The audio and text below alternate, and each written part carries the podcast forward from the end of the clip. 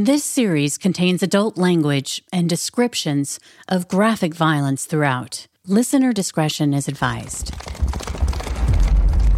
Cavalry Audio. Welcome to the Murder Chronicles. I'm your host, Carolyn Osorio.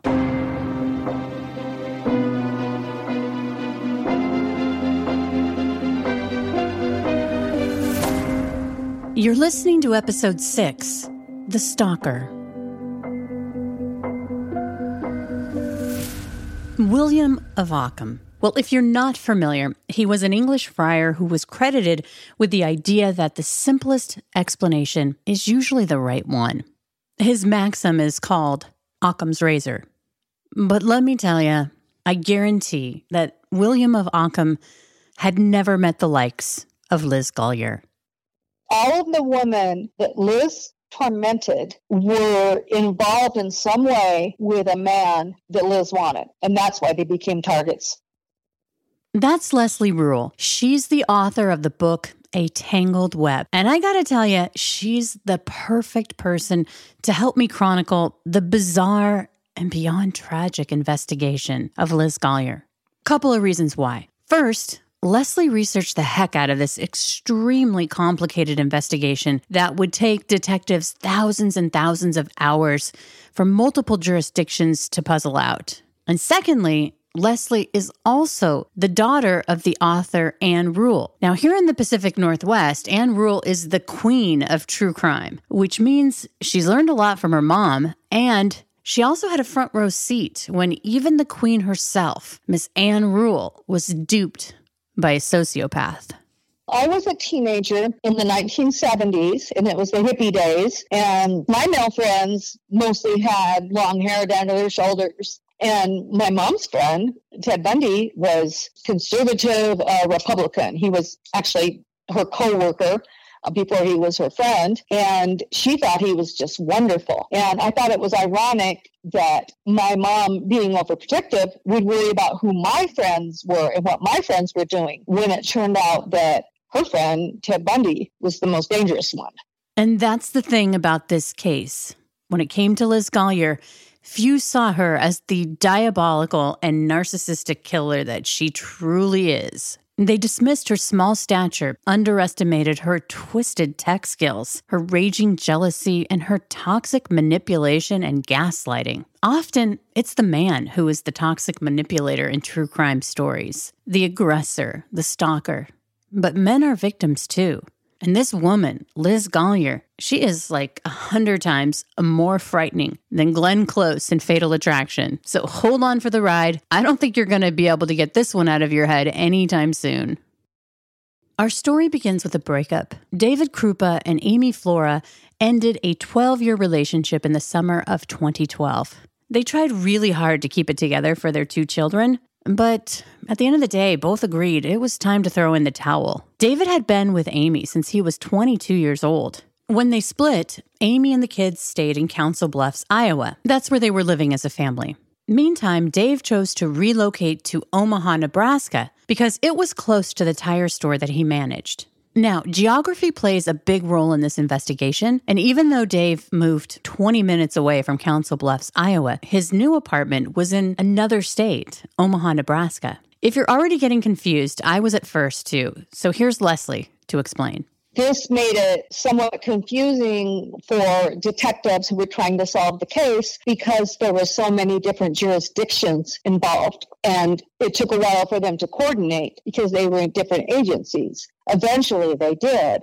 Uh, but it's also confusing for anybody trying to follow this case because you think two states are going to be far away from each other. But this was a case where they're they're right next to each other, so you see a lot of overlapping of um, incidents between the two states. Life became really different for Dave. For one, he was a bachelor for the first time in over a decade. Of course, he saw his kids as much as he could during the work week, and he had a demanding job, but he was lonely. Dave was 34 at the time, and he's been described as attractive in a sort of everyman kind of way, self effacing. He wasn't braggadocious. He didn't take himself too seriously. He was the kind of guy that most women felt comfortable around. Later, he would admit that when he signed up to the Plenty of Fish dating site, it was a real shock to the system. So much had changed since he was a 22 year old single kid. He was excited as he perused hundreds of profiles looking for women to connect with, but he was a bit insecure about dating women again. But one thing he was very clear about he wasn't interested in a long term relationship. The first date Dave went on was with a woman named Liz Golyar. They met at a coffee shop, and Liz had shoulder length black hair. Her stature was petite at 5'2. There was an instant attraction. They talked about their kids. Both of them had children around the same ages, and they were both busy with their jobs. Liz said she had a successful housekeeping business and they had a, a, good sex life, but he had just come out of a long term relationship. So the last thing he wanted to do was to be tied down again. Liz said she understood that. She smiled and nodded and agreed with him that she didn't want to be tied down either. And she said that on their first date. Unfortunately, she wasn't being truthful because she got her claws into him and she wanted more than he was willing to give her. Over the next two weeks, Liz and Dave saw each other regularly, and the sex was fantastic. But it wasn't enough to bridge Dave's craving for an intellectual connection. After the first few weeks, Dave was back cruising profiles on Plenty of Fish, scheduling more dates. On the nights Dave wasn't with Liz, she'd pester him about what he was up to. His response was always consistent and incredibly clear. Basically, none of your business. I told you I wasn't looking for a commitment. Liz would aggressively pursue Dave, but then also act like she was fine with his dating parameters when he'd push back. Their time together was centered around an easy companionship and casual sex. In Dave's mind, that was it, and that is all it would ever be. And he wasn't shy about telling Liz that. If she was okay with that arrangement, so was he. It didn't take long for a pattern to form. Liz lived close to Dave's apartment in a small house with her kids. When she knew Dave was home, she'd show up at his place unannounced, wanting sex. Often, these hookups were right before Dave was just about to go on a new date. As the weeks wore on, Liz began aggressively texting and emailing Dave about being exclusive, saying, she only wanted to be with him. Dave was like, please see other people. I've told you I don't want a committed relationship. the ironic thing is, is that Dave had no idea that Liz already had a committed relationship with a boyfriend who didn't know anything about Dave Krupa. Liz had been in a relationship for the last couple years with a really nice guy, and he thought they were exclusive. Now, I think that she was more attracted to men when they were rejecting her. And if, if a guy was really nice and loyal to Liz, she seemed to grow bored with them pretty quickly. But if a man was not willing to commit to her, she wanted him more. Liz also grew extremely jealous of the amount of time that Dave was spending with his kids and his ex, Amy. There was nothing between their relationship. The pair were trying hard to maintain a good friendship with each other for their kids. And this was something that Dave wasn't going to tolerate. Another pattern manifested itself during this early period of their dating. When Liz pressed too hard for Dave to commit, she would be seething with jealousy. He would just end it, and they'd stop talking for a week or two. But then Liz would call Dave desperate for his help with some crisis in her life. And even though Dave wasn't interested in having a committed relationship with Liz or anyone, that didn't mean he wasn't a nice guy. As a single mom, he knew that Liz struggled with two kids on her own. If he could help, he would. Once he had helped with whatever crisis Liz was going through, she would initiate a sexual liaison. And of course, the relationship revved up again. Liz started sleeping over at Dave's throughout the week, Meantime, her boyfriend, the one who thought he was in a committed relationship with Liz, would watch her kids. Her excuse was that she had an overnight cleaning job. On the days that Liz wasn't with Dave, she would constantly text and email him about a commitment. Liz had convinced herself that Amy, Dave's ex, was to blame for his refusal to commit to her. Here's just one of the many, many emails Liz sent to Dave. She said, I always feel we take a small step forward, then you go to Amy, then we take 10 steps backward. Am I really always going to have to play this tug of war for you to drop the damn past? At the four month anniversary of their so called relationship, Liz took a new tack. She wanted Dave to commit to her exclusively for one month. Dave held his ground, but eventually caved. Between work, his friends, and just living life, it was easier to pacify Liz. And of course, there was the sex. How could Dave fathom that Liz was monitoring his Plenty of Fish account, looking for any woman that threatened her relationship with Dave? For example, Liz created a dating profile as a man on Plenty of Fish. She snagged the photo of just some random guy online, contacted a woman she wanted out of Dave's life, and created a relationship that lasted a year. Liz's ruse was so effective, she had no idea that she'd been catfished the woman that she catfished for over a year while pretending to be a man may have caught her attention because she probably was on one of Dave's social media sites. Uh, she might have liked the picture of his that he posted somewhere. So that's probably why she targeted that woman. But we don't know for sure. But that's what the detective told me. He figured that she was someone that had had reached out to Dave and Liz created the, the relationship to distract her from that.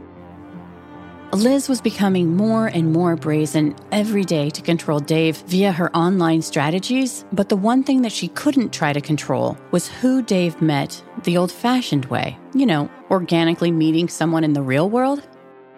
Carrie Farver brought her Ford Explorer into the tire and auto repair shop that Dave managed. She needed to get some work done on her SUV. From that very first encounter, the attraction between the two was undeniable. The whole deep eye contact for a second that has to be averted, the nervous, inadvertent, and unstoppable flirtatious smile. It was obvious to Dave and Carrie as they stood near each other that, on the surface, they were talking about the repairs to her SUV. But what was going on between them underneath the surface was intense. Dave wanted to ask Carrie out on a date right then and there, but being the manager, he knew he had to keep it professional. A couple of weeks later, Dave was cruising Plenty of Fish when he saw a profile pic that stopped him in his tracks. It was Carrie Farver. In his usual style, he sent a self deprecating message Hey, I'm not a creep, but hello. Carrie responded with a hello. Not too long after that exchange, Carrie was back at Dave's work. This time, he asked her out and the timing couldn't be more perfect. His quasi commitment to Liz, you know, that 30 day monogamy request, was nearly up. Liz and Dave had one more pre planned date on the books. Liz had scored two tickets to a Halloween costume party at Harrah's Casino and Hotel. It was a big night for Liz, but Dave was just going through the motions. He had another woman on his mind Carrie Farver. Carrie and Dave went out on their first date three days later. It was casual at an Applebee's restaurant that was near Dave's apartment. The chemistry between the two continued to soar as Carrie talked about her teenage son, Max. Dave enjoyed listening to Carrie's passion for her son and learning about her work as a computer programmer. In fact, her job was less than a mile away from his work. Dave talked about his kids, about his recent split from Amy, and Carrie shared that she'd been divorced twice. She wasn't looking for anything long term, just a little fun in the space between her demanding job and family. Of course, this was music to Dave's ears, and as their date progressed, his cell phone started blowing up. Within a 10 minute period, Liz had called and texted over 20 times. Dave politely excused himself and went to the restroom. He called Liz and was like, What's wrong? Frantically, Liz replied, I left some things at your apartment that I need to get. Dave tried to reason with Liz, saying he was on a date. He'd catch up with her later. I think you can imagine how that went. Liz had to have her t shirts, toothbrush, and pots and pans right now. This time, Dave was not going to placate Liz. He basically said, too bad, hung up, and hustled back to the table where he and Carrie continued to chat. Not long after, he invited Carrie back to his apartment to hang out. Carrie was game. Her son was spending the night at her parents' house, so she was free to stay out late. Dave and Carrie had barely settled on his sofa when his Security intercom inside of his apartment started buzzing, while at the same time his phone began ringing. It was Liz. She was outside his apartment building. Dave excused himself again and went down to the lobby. Through the locked glass door, he saw a disheveled Liz, her face red, swollen, puffy from all the crying as she yelled, I need my stuff. How awkward it must have been. Dave doing the walk of shame back to the couch. I'm sure he was rehearsing what he would say to Carrie. He went with the truth, essentially saying, Hey, I'm sorry, but a woman that I've been dating is outside hysterical and won't leave until she gets her stuff back. And easygoing Carrie took it like a champ. She was like, Hey, we've all been there. Call me when you have it all worked out. As Dave and Carrie walked to the security door, Liz stood her ground as he opened the door. And as Carrie walked out, Liz walked in, neither woman acknowledging the other's existence. Inside Dave's apartment, Liz began collecting her things, but her heart really wasn't in it. Now that she was inside, alone with Dave, she wanted to have sex with him. This move had worked like a charm so many times before, but this time, Dave wasn't having it. He told her to get her stuff and go. After Liz left, Dave called Carrie. To his surprise, not only was she not upset, but she invited him over to her place. It was a 30 minute drive over the bridge to Macedonia, Iowa, but it was an invitation that Dave wasn't going to turn down. Would things have turned out differently if he had? What Dave didn't know as he drove to Carrie's was that Liz was secretly following him. More after a word from our sponsors. Carrie and her 14 year old son Max lived in an adorable historic home that had been in her family for generations. After Liz's constant nagging, manipulation, and jealousy, the easygoing, intelligent, beautiful Carrie Farver must have felt like a boon to Dave as he rejoined her for the night and they continued to talk. I mean, their intense physical attraction had only grown stronger by an evening of emotional and intellectual connection that they'd shared over dinner. But again, Carrie reiterated that she wasn't looking for anything serious. In fact, her last relationship had ended badly. She'd had to get a restraining order against her boyfriend. The last thing she wanted in her life was more drama.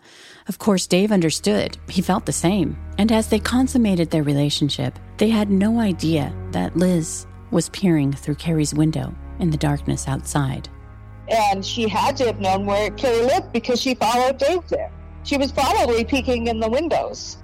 The next two weeks were a joyous whirlwind. Dave and Carrie were busy with work and family, but they still found time to be together every other day. Meanwhile, Dave continued to be oblivious to Liz's dark obsession with him. He didn't know that she was closely monitoring his relationship with Carrie, that she was a toxic manipulator. She knew how to appear normal, a precursor to reeling Dave back in.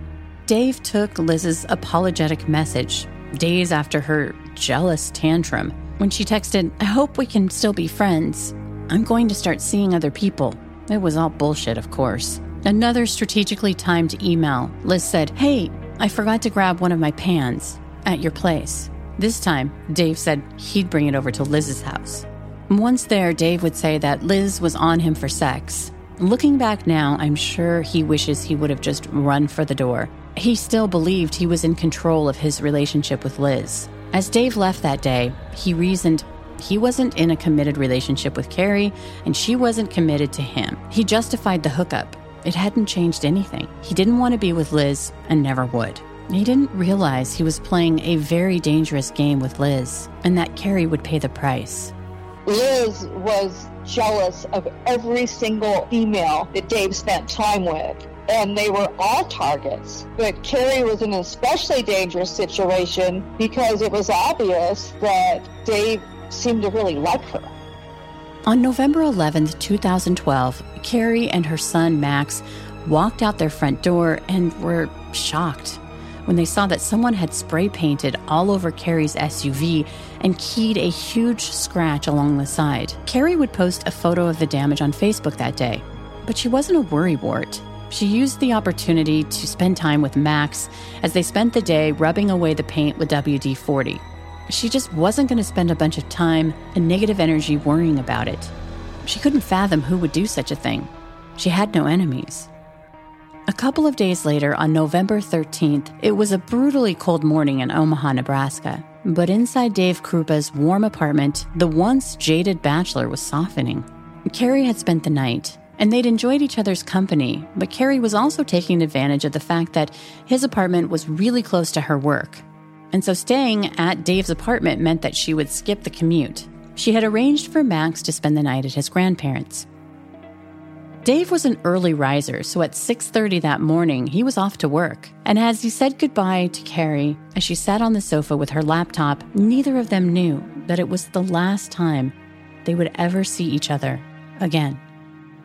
If this story were a psychological thriller and you and I were sitting in a movie theater enjoying popcorn together, Liz Golyar would be presented in this movie as the victim of Carrie Farver. Because for the next three years, after Carrie's mysterious disappearance, Liz would pretend to be her. She pretended to be Carrie through texts, emails, and social media. But this is real life, not a Hitchcock flick. And the fact is that Liz murdered Carrie because of her lust for Dave was so whacked out, she was willing to go to any length, including murdering Carrie Farver, to have him. For the next three years, Liz would portray herself as the victim of Carrie, portraying Carrie as some crazy stalker when Carrie was an innocent victim of Liz, both in life and in death. Carrie Farver was a brilliant, beautiful woman who was very kind hearted. She had many friends. She and her mom were very close and spoke every day. She had a teenage son and she was dedicated to him. She never missed any of his school events. She went to plays and to uh, see him play in his various uh, sports. She was always there for him. And she had close friends too. She had one friend, she was uh, planning a baby shower for her first baby. To this day, we still don't know how it happened.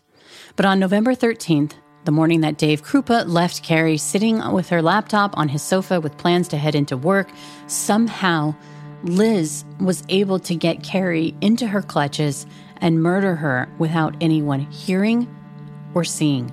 And her body has still never been found. It would take years for investigators to pull together a chronology using Carrie's digital footprint from that morning of November 13th.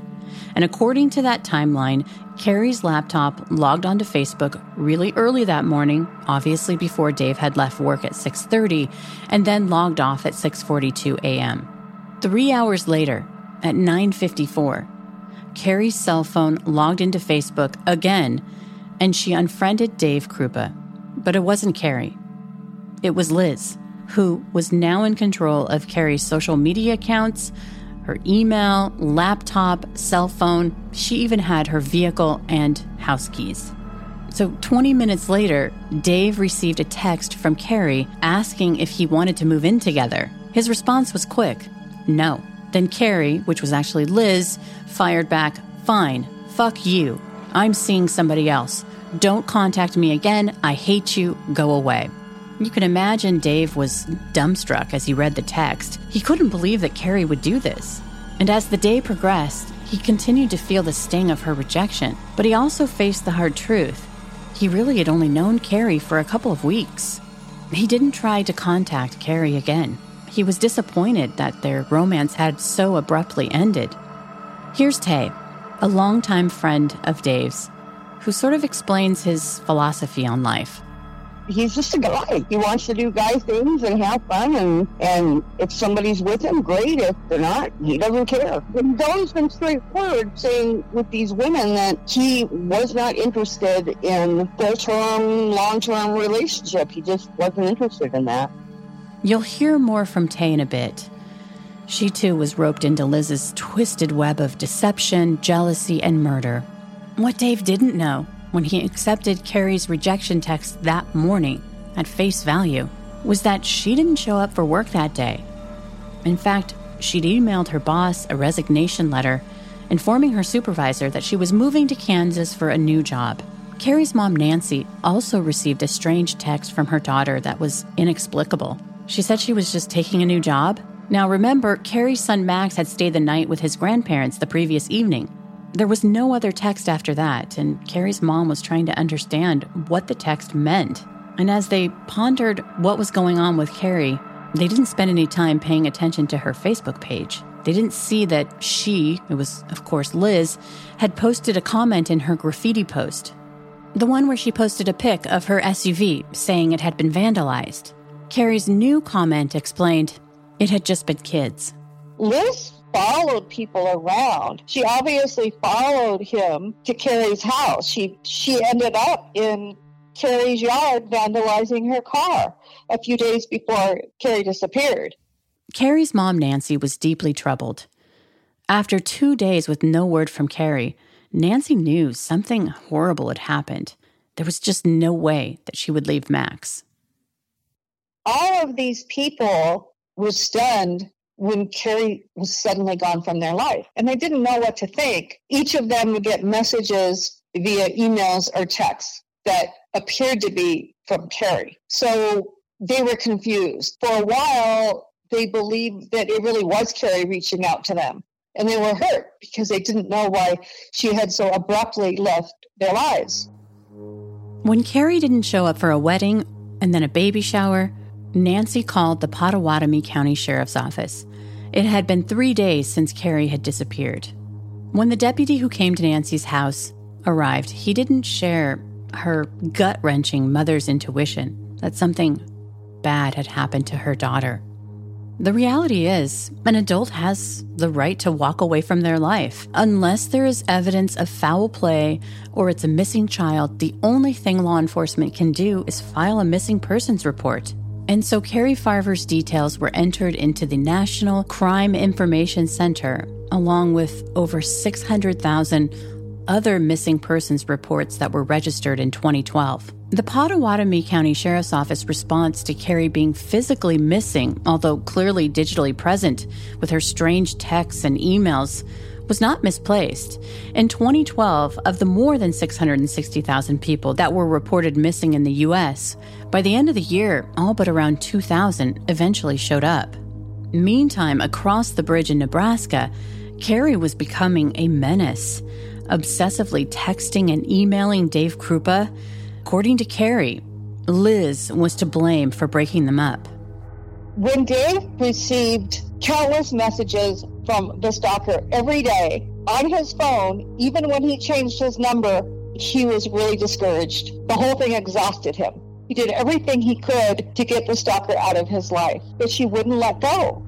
And he couldn't understand why every single time he would change his phone number. The stalker would somehow get it almost immediately. He was giving his number to just a few people close to him. Liz had it, of course, um, Amy and his children and his parents and his boss. Couldn't understand how the stalker could have gotten it. Now, of course, Liz was the stalker, so she always had his phone, no, no matter when he changed it. Dave couldn't understand why the police couldn't catch the stalker. Uh, countless times, rocks flew through his window in his apartment building, and he became used to it. He found himself drinking more than usual. He hadn't been a heavy drinker before, uh, but to escape the, the stress, he would drink a, a little bit more than he needed to.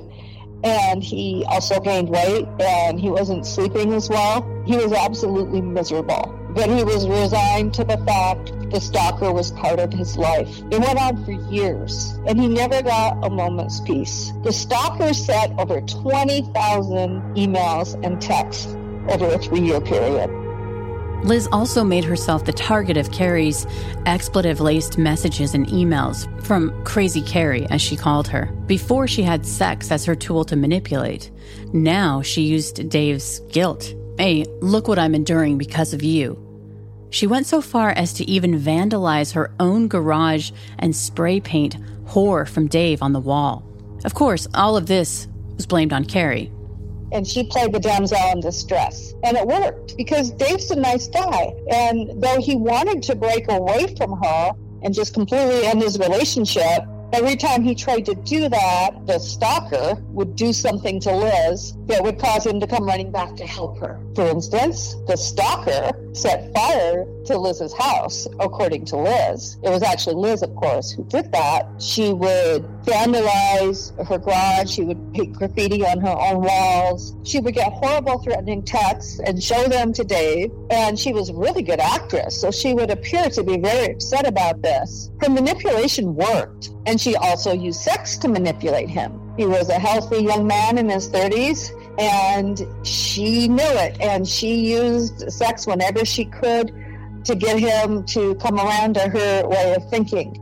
Dave and Liz were now meeting regularly to talk about how to handle his crazy ex. Liz also contacted the Omaha police. Remember, she lived close to Dave in Nebraska, and so she filed a police report there pointing the finger at Carrie Farver for stalking, vandalizing, and theft. Liz claimed that an old checkbook had gone missing from the garage. Now, this is a little bit confusing, but it's important. What Omaha police didn't know was that Liz, impersonating Carrie, had texted Nancy an image of one of Liz's stolen checks in the amount of $5,000, saying that she'd sold her bedroom furniture to a woman named Liz Golyar, who would be picking it up. Now, at this time, Nancy had no idea who Liz Golyar was. She didn't even really know who Dave Krupa was, let alone his twisted relationship with Liz. But by this time, she was more than suspicious of the person texting her. She didn't believe it was her daughter. And so Nancy gave the texter an ultimatum. If she wanted her to let this Liz Golyar into Carrie's house to pick up the furniture, Carrie would have to call her so she could verify her daughter's voice. Eventually, they came to realize it couldn't possibly be Carrie who was sending them such horrible texts. They went through hell. It was unimaginable because they, they couldn't get answers. They missed Carrie. And not only that, they were being tormented for years. Liz would send Carrie's mother texts on holidays. Mother's Day, she would play games with her, pretending to be Carrie, pretending that she was finally coming home. She was finally going to call her. And of course, Nancy would be would get her hopes up. Even though Nancy, some part of her would think this isn't Carrie writing to me because it didn't really sound like her. Some part of her would have hope. Her hopes would surge, and she'd think, finally going to get my daughter back. And then there would just be silence. There would be nothing for weeks, for months. It was a really cruel game. Of course, Carrie couldn't call her mother, but Liz went off on Nancy, saying that she was a horrible, controlling mother. It was just another one of her cruel games. Nancy did call the Pottawattamie County Sheriff's Office again with this new information. This time, a detective came and they met at Carrie's home. And as the detective poked around, he asked Nancy to forward the image of that check to him. And at the same time, Nancy shared her concern that Carrie hadn't taken her medication. Carrie suffered from depression and very bad anxiety at times. And one doctor had actually diagnosed her as bipolar, and she was on medication and she'd been doing really well. But when she vanished, uh, her mother, Nancy, told the detective that Carrie had the issues with the depression and anxiety. And he immediately jumped to the conclusion that Carrie had left on her own because she'd had a breakdown. Uh, she left her medication behind. And he said, Well, that we see that kind of thing all the time. People stop taking their medicine and they flip out. And her mother wanted to believe that was true. She knew in the back of her mind it wasn't true because Carrie had never uh, done anything irrational. Yes, she had been bad anxiety, but she never acted crazy. But she hoped that maybe that's what was going on because the alternative was so horrible. More murder chronicles after the break. Nothing made sense to Nancy. She wondered if Carrie's ex, the guy that she'd had to get a restraining order against, had something to do with this. And what about this new guy that Carrie had stayed the night with in Omaha, Dave? Could he be behind her disappearance? One of the many tragedies in Carrie's missing persons case was that they hadn't been dating long enough for Dave and Nancy to meet, let alone exchange contact information or even last names. And as Carrie's family suffered with worry and fear, they had no idea that Dave, Liz, and many others were receiving a deluge of nasty texts and emails from Carrie. It's worth mentioning that at no point in the over three years of the constant threats that Dave endured did he ever suspect Liz of being the stalker. Liz set the app on Letter Me Later so that she and Dave would get threatening texts at the same time. And she'd be hanging out at his apartment, her purse would be across the room, and all of a sudden she'd get an alert. And Dave was right there with her. And he would see her, get her phone, look at the message, and he noted the shocked expression on her face. She looked really traumatized. And he would usually get a message at the same time. And he told me that this was the reason he was convinced that Liz was not the stalker. It didn't occur to him that she could be because she was with him when she got those threats. Liz was so brazen that she even allowed investigators who were working the case against Carrie Farver in Nebraska to download the information on her phone. They had no reason not to believe that she was the victim, which is why they weren't looking for deleted content on her cell phone. Meantime, Liz had been able to move the commitment needle with Dave. She got him to at least commit to every Wednesday night as their date night. Dave had no idea that he was becoming a victim of Liz's coercive control. She had his attention during that time, but afterward, he was bored with her. He found her to be not very articulate, not witty. She had no idea about what was going on with current events. The time that Dave spent with Liz was mostly talking about the stalker, the horrible things the stalker had done, what the stalker might do next, what they could do to catch and stop the stalker. He was pretty uh, down because he thought there's got to be more to life than this. It's all we ever do is talk about the stalker. And he grew very tired of it. But it seemed that Liz was his most loyal friend. All the other females in his life had been scared away when they received threats. They weren't sticking around. They weren't coming to see him. They were terrified. But here was Liz, who, who was so loyal to him. And she seemed so terrified too. And he thought, wow, she's really sticking by me. She's a good friend. He had no idea, of course, that she was the stalker. And that's why she wasn't afraid. But all the stress of being the object of a stalker was overwhelming for Dave. It was constant. And the stalker took pleasure in flexing her manipulative powers and control when she sent texts that she was everywhere. One evening, Dave was at his home watching TV when he received this text I see you in the chair with your feet propped up. You're wearing your blue t shirt. Liz's web of lies revolved around apps that allowed her to conceal her identity, even to police. She also had to know that two separate law enforcement agencies in two different states were conducting two very different investigations. The Pottawattamie County Sheriff's Office in Iowa was working Carrie Farver's missing persons case, while the Omaha, Nebraska police were investigating the stalking, vandalism, and check theft that had been reported by Liz, and of course, Dave's stalking reports against Carrie Farver. But Iowa police did make some progress in Carrie's missing persons case. Carrie's cell phone records revealed that her phone was pinging off towers in Omaha, you know, across the bridge. And so they checked the area, which was a combination of residential and businesses, but they didn't find Carrie or her black Ford Explorer. One curious thing, though, the detective noted that when he looked up the name on the check that was written out to Carrie that Nancy had given to him, you know, about the furniture that she'd sold for $5,000, it was a starter check from Shanna Golyar, aka Liz Golyar. And Liz's address was in the same vicinity as Carrie's cell phone pings. So the detectives visited the address on the check and left a card for Liz to call. At the time, they had no idea that Liz was dating the same man that Carrie was when she disappeared. Liz used this opportunity to continue painting herself the victim of Carrie Farver, who she said blamed her for breaking up their relationship. She told the Iowa detectives that Carrie was behind the stalking, vandalism, and threats. She gave them Dave's contact information, and they visited him at the tire store, where he corroborated what Liz was saying, showing them his own texts and emails. Again, Occam's razor theory. Remember, the simplest answer is the right answer but not always. Not in this case.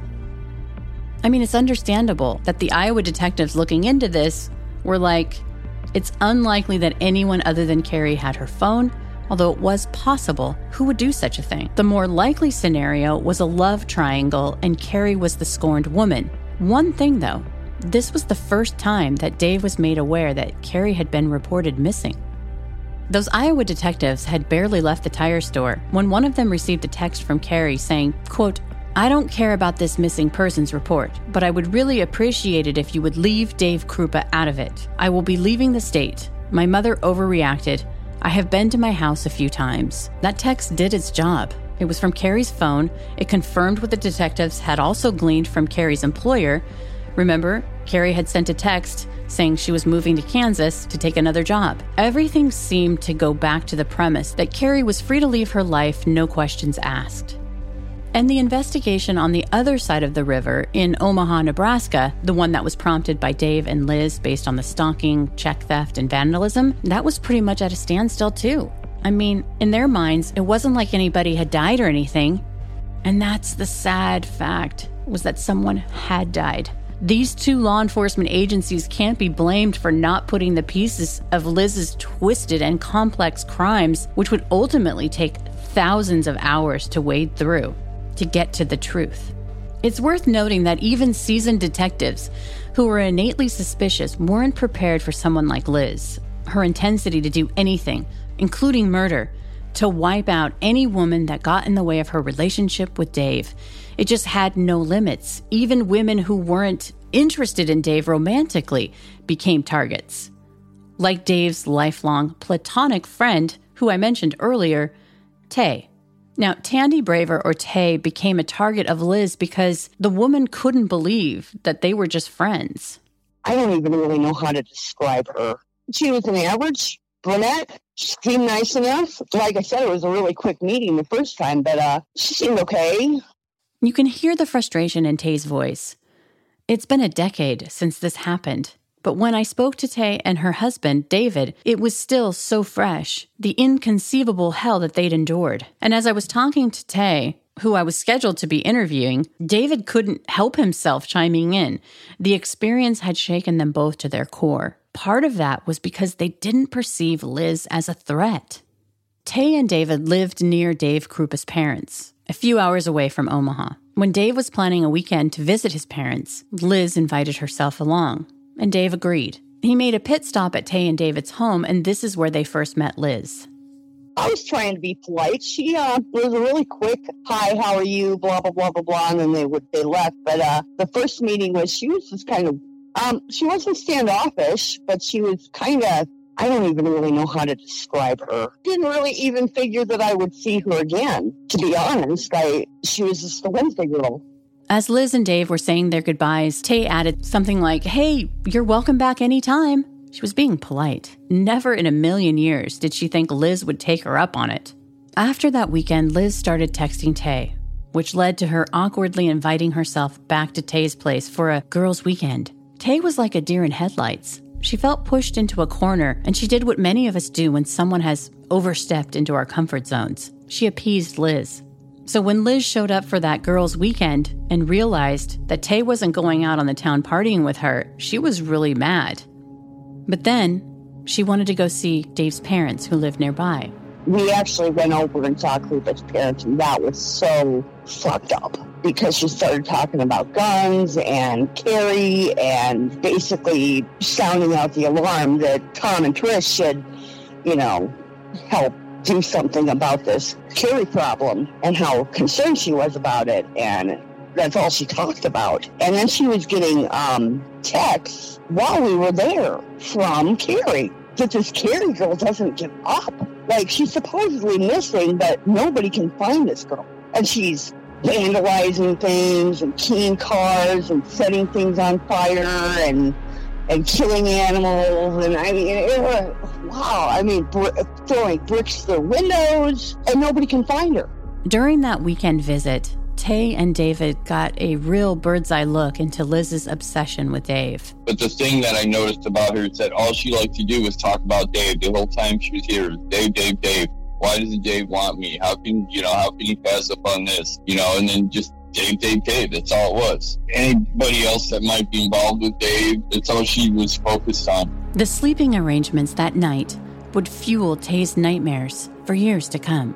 I gave her some choices. I said, I can either put you up on the couch or I can put you downstairs with me. It's in a bed. I'll stay to my side. I, you know, David is down there gaming and, you know, hopefully that doesn't bother you, but, you know, that's what we can do for accommodations. And she said that was fine. So we went downstairs and we, she was really upset that we didn't go drinking. Now, when you're thinking about this, hindsight, I hate to be paranoid, but had my husband worked that weekend, had my father-in-law not been living here, my daughter was gone. She wants to go out drinking, get you inebriated, bring you back, and then what happens? Like, the way she was looking at me, I was on the whore list. She swore up and down that there is no way, well, Carrie said there was no way that Kroupa and I could be friends. She called everybody whores. Everybody was a whore. That was her favorite word, I'm pretty sure. I rolled over and she was just eyeballing me. You ever had that feeling where eyes are boring through the back of your head? I didn't want to be creeped out, but I was creeped out. And I think that if she had, uh, my father in law lived with us then, and my husband had the weekends off. And I think if she had had her way, things would have been a little different. I don't think she was planning on my husband or my father in law to be here. So I kind of ripped the rug out from under her. After Liz's weekend stay, Tay began receiving texts and emails from Carrie Farver. Eventually, the stalker upped the ante by hacking into Dave Kroupa's email account, where she sent a video of Dave and Liz having sex. And I'm laying in bed one night and I, I'm going through my email and there's this email there from Kroupa. And I'm like, oh, that's weird because he doesn't really send emails. So I open it up and it's this porn video. I called Kroupa and said, what the fuck, dude? Why are you sending me shit like that? I was kind of pissed. And he said, that wasn't me. She's hacked into my emails and she's sending out emails to everybody I know, all the women. Of course, everyone believed that the person responsible for sending the sex video was Carrie, and of course, Liz continued playing the victim. But it was even darker than that. David, Tay's husband, brought up a really astute read of the situation.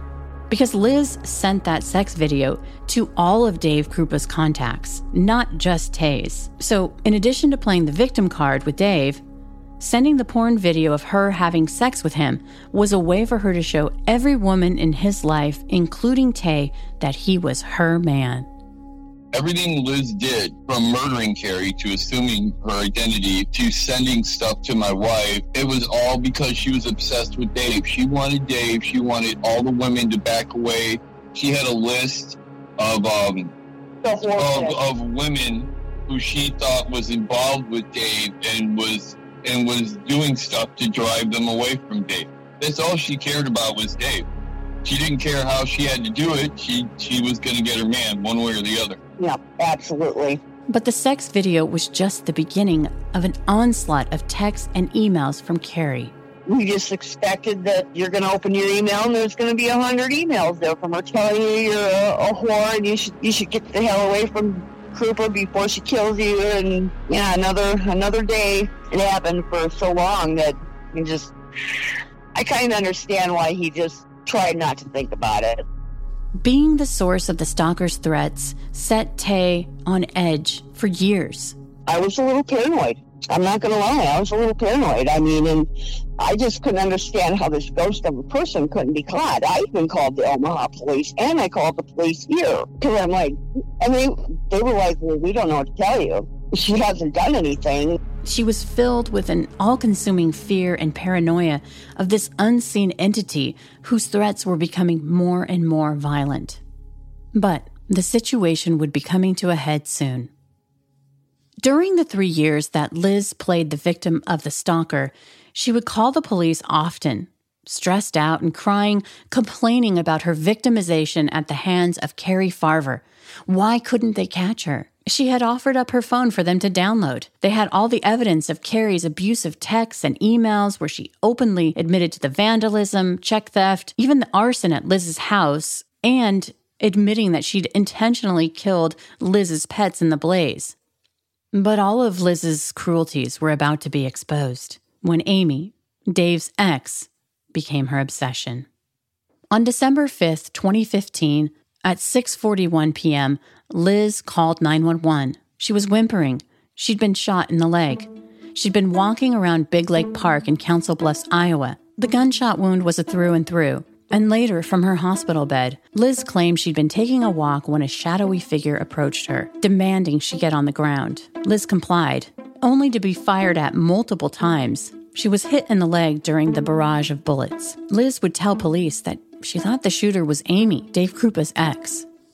Amy was very lucky that she survived this because she was in the in the crosshairs of Liz's hate. Liz was stalking Amy and the detectives believe that she had a plan to kill Amy. She suddenly shifted her story. Uh, Liz began to say that she didn't think it was Carrie stalking her, but it was Amy. And she told the detectives, I think it was Amy all along. It didn't take long for detectives to clear Amy, but they had no proof that Liz was lying or that she shot herself. But her story wasn't adding up. At this point, investigators began talking to each other from these different jurisdictions, and that's when they started piecing together that their individual cases were connected and that Liz Golyar was at the center.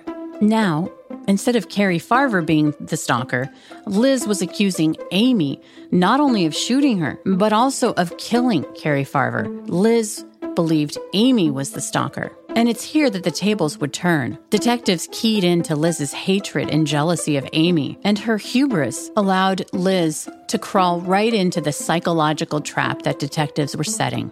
Investigators suggested to Dave that he should move into Amy's house to protect her and the kids, that she was in danger of Liz Golyar. And that was true. Amy was in danger from Liz. But police already had her under surveillance and they'd put a tracker on Liz's car so that it would alert them if she came anywhere near Amy's home. Dave, moving back in with Amy, they were hoping was the thing that would push Liz over the edge. On February 1st, 2016, Liz called the detective working her shooting case in a rager through tears, she blurted, Looks like the only person that benefited was her. So she gets to shoot somebody, and then she gets to kill another person, and then she gets to move in with Dave, and she gets to be free, and you guys aren't arresting her?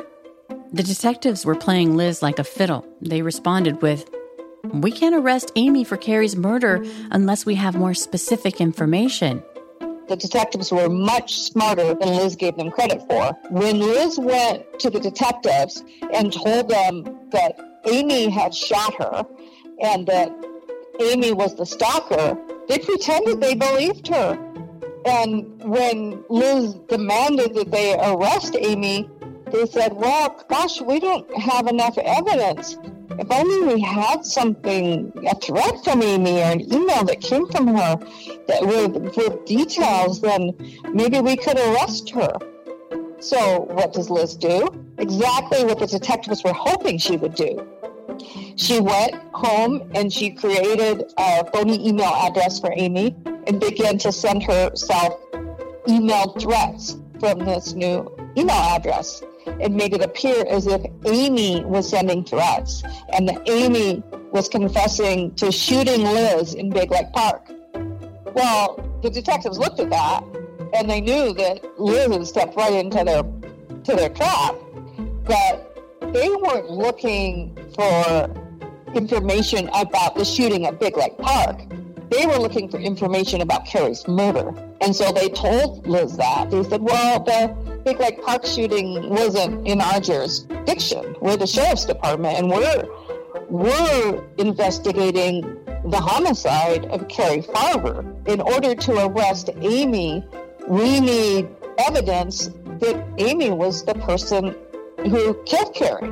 And so what happens? All of a sudden, Liz appears to be getting emails from Amy confessing to Carrie's murder Of course, Amy was a very innocent person and she was never wrong in her life. Amy wasn't sending those emails, and the detectives knew that from the start. The detectives had set a trap. Liz was doing exactly what they wanted her to do.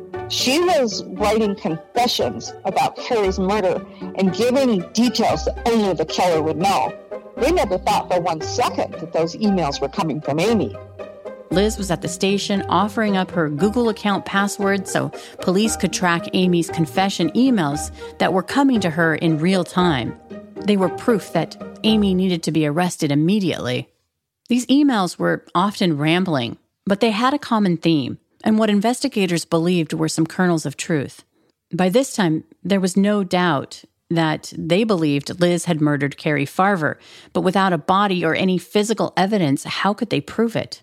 And so they went through these Amy emails with a fine tooth comb and they realized that they believed that there was some truth there. For example, many of the emails had the same information that Carrie was stabbed in the chest or the stomach area, that the incident happened in her vehicle, the body was burned, it was disposed of in the garbage, the vehicle was cleaned out after the fact, and that she went to Carrie's residence and took some of her possessions.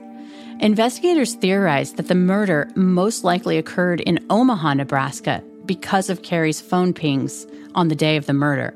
When the Iowa team brought the Carrie Farver homicide case to Nebraska, the cold case detective was impressed. And so they worked together to plan their next moves. They believe the murder took place in Carrie's vehicle and that she was stabbed. At some point during this three years, Carrie's SUV had been found, and it had already been processed twice by a forensic team. The second time, they'd found one fingerprint, but the print wasn't in the database. But now that they had Liz in their sights, they compared it to her, and it matched. And so they went over the SUV for a third time, but this time Believing that Carrie had been stabbed in the passenger seat of her own vehicle, they removed the seat cover and sprayed luminol, and slowly it began to light up. It was clear that somebody had lost a lot of blood in that spot. Further tests would prove that the blood belonged to Carrie. Four days later, investigators were granted a search warrant for Liz's apartment where they found Carrie's camera and camcorder we do not know exactly how the scenario unfolded the day that Carrie disappeared. All we know is that Carrie died, but we have no idea how that came about. We don't know if Liz took her by, by gunpoint from Dave's apartment. We don't know if Liz knocked on the door and pretended that she was sick and then she needed a ride home. And Carrie, being the kind hearted person that she was, would have offered to give her a ride. We don't know. And we also don't know when Liz went into Carrie's house and took some of her possessions. We just know that those possessions were found a few years later in Liz's apartment after the detectives got a search warrant to look for things. Liz was arrested for the murder of Carrie Farver in February of 2016. The location data on Carrie's phone put her at Liz's house the day she went missing. The emails and texts had been pinpointed to Liz's address, and Amy Flores' confession emails came from Liz's own IP address. There was an empty SD card that belonged to Liz. She had deleted a bunch of photos, and that's where they found the gruesome image of a decomposing human foot with a tattoo. Investigators were gobsmacked when they realized that the tattoo was a Chinese symbol for mother and that Carrie Farver had that same tattoo on her foot. Carrie had a number of different tattoos. That was the one on her foot, which was uh, the um, crucial evidence in convicting Liz.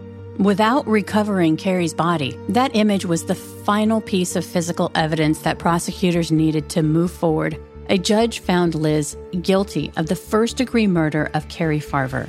Liz was sentenced to a life in prison without the possibility of parole. Now, Leslie Rule would exchange letters with Liz when she was researching her book, and Liz responded to her with a four page letter, essentially saying she was innocent and that, quote, the real killer is out there. This case is such a tragedy, and I can't even begin to imagine what Carrie's family has gone through, but also the guilt that Dave carries. I mean, he's a victim in this too. It's a burden that he will have to live with every day for the rest of his life. He blames himself because he didn't realize that Carrie was perfectly innocent and that Liz was the true culprit. And he was mad at himself because she convinced him of things that weren't true. When Dave and I spoke, a few years had passed since Carrie's death, uh, but he had a burden, and I think he'll have it for the rest of his life. I want to leave you with the final thought about this case. According to Leslie, Dave Kroupa has endured a lot of unfair criticism for what many believe were his lifestyle choices, and that the level of victim blaming and shaming has added a lot to his already heavy burden of guilt. Dave has been the online target of a lot of criticism, and people don't realize what it's like to be fooled by a sociopath. It's very easy for outsiders to blame Dave when they weren't in his shoes. They know the outcome because they've read the book or seen the TV shows about the case. But Dave didn't have that knowledge when he was in the middle of this. He was a victim, and he's a really nice guy. And I think some people are too critical of him.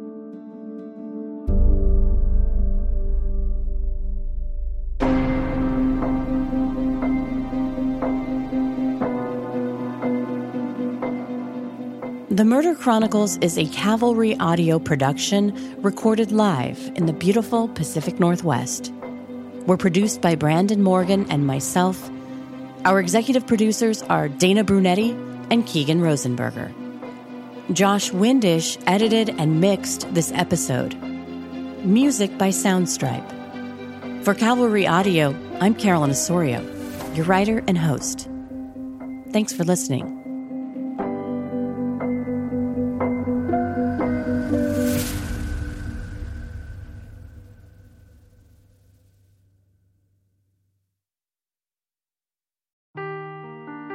Seeking the truth never gets old. Introducing June's Journey, the free to play mobile game that will immerse you in a thrilling murder mystery.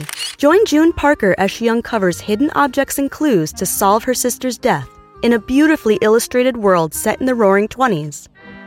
With new chapters added every week, the excitement never ends. Download June's Journey now on your Android or iOS device or play on PC through Facebook Games.